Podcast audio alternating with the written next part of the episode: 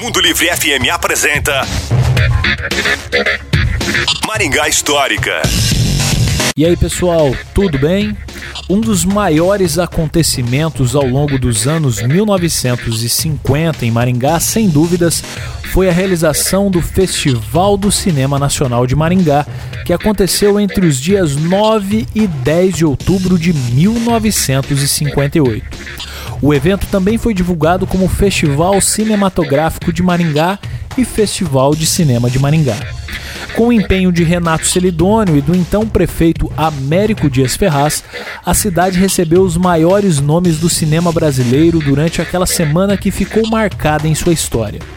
Participaram das festividades os diretores Oswaldo Sampaio e Carlos Alberto, os atores e atrizes Mário Fernandes Pacheco, Lima Durval, Flora Geni, Eva Vilma, Vera Sampaio, Odete Lara, Ana Maria Nabuco, John Herbert, entre muitos outros. Se você quer saber mais sobre essa ou outras histórias de nosso passado, basta nos procurar no Instagram, é no arroba Maringá Histórica. A história em tudo que vemos. Até a próxima. Você ouviu Maringá Histórica com Miguel Fernando.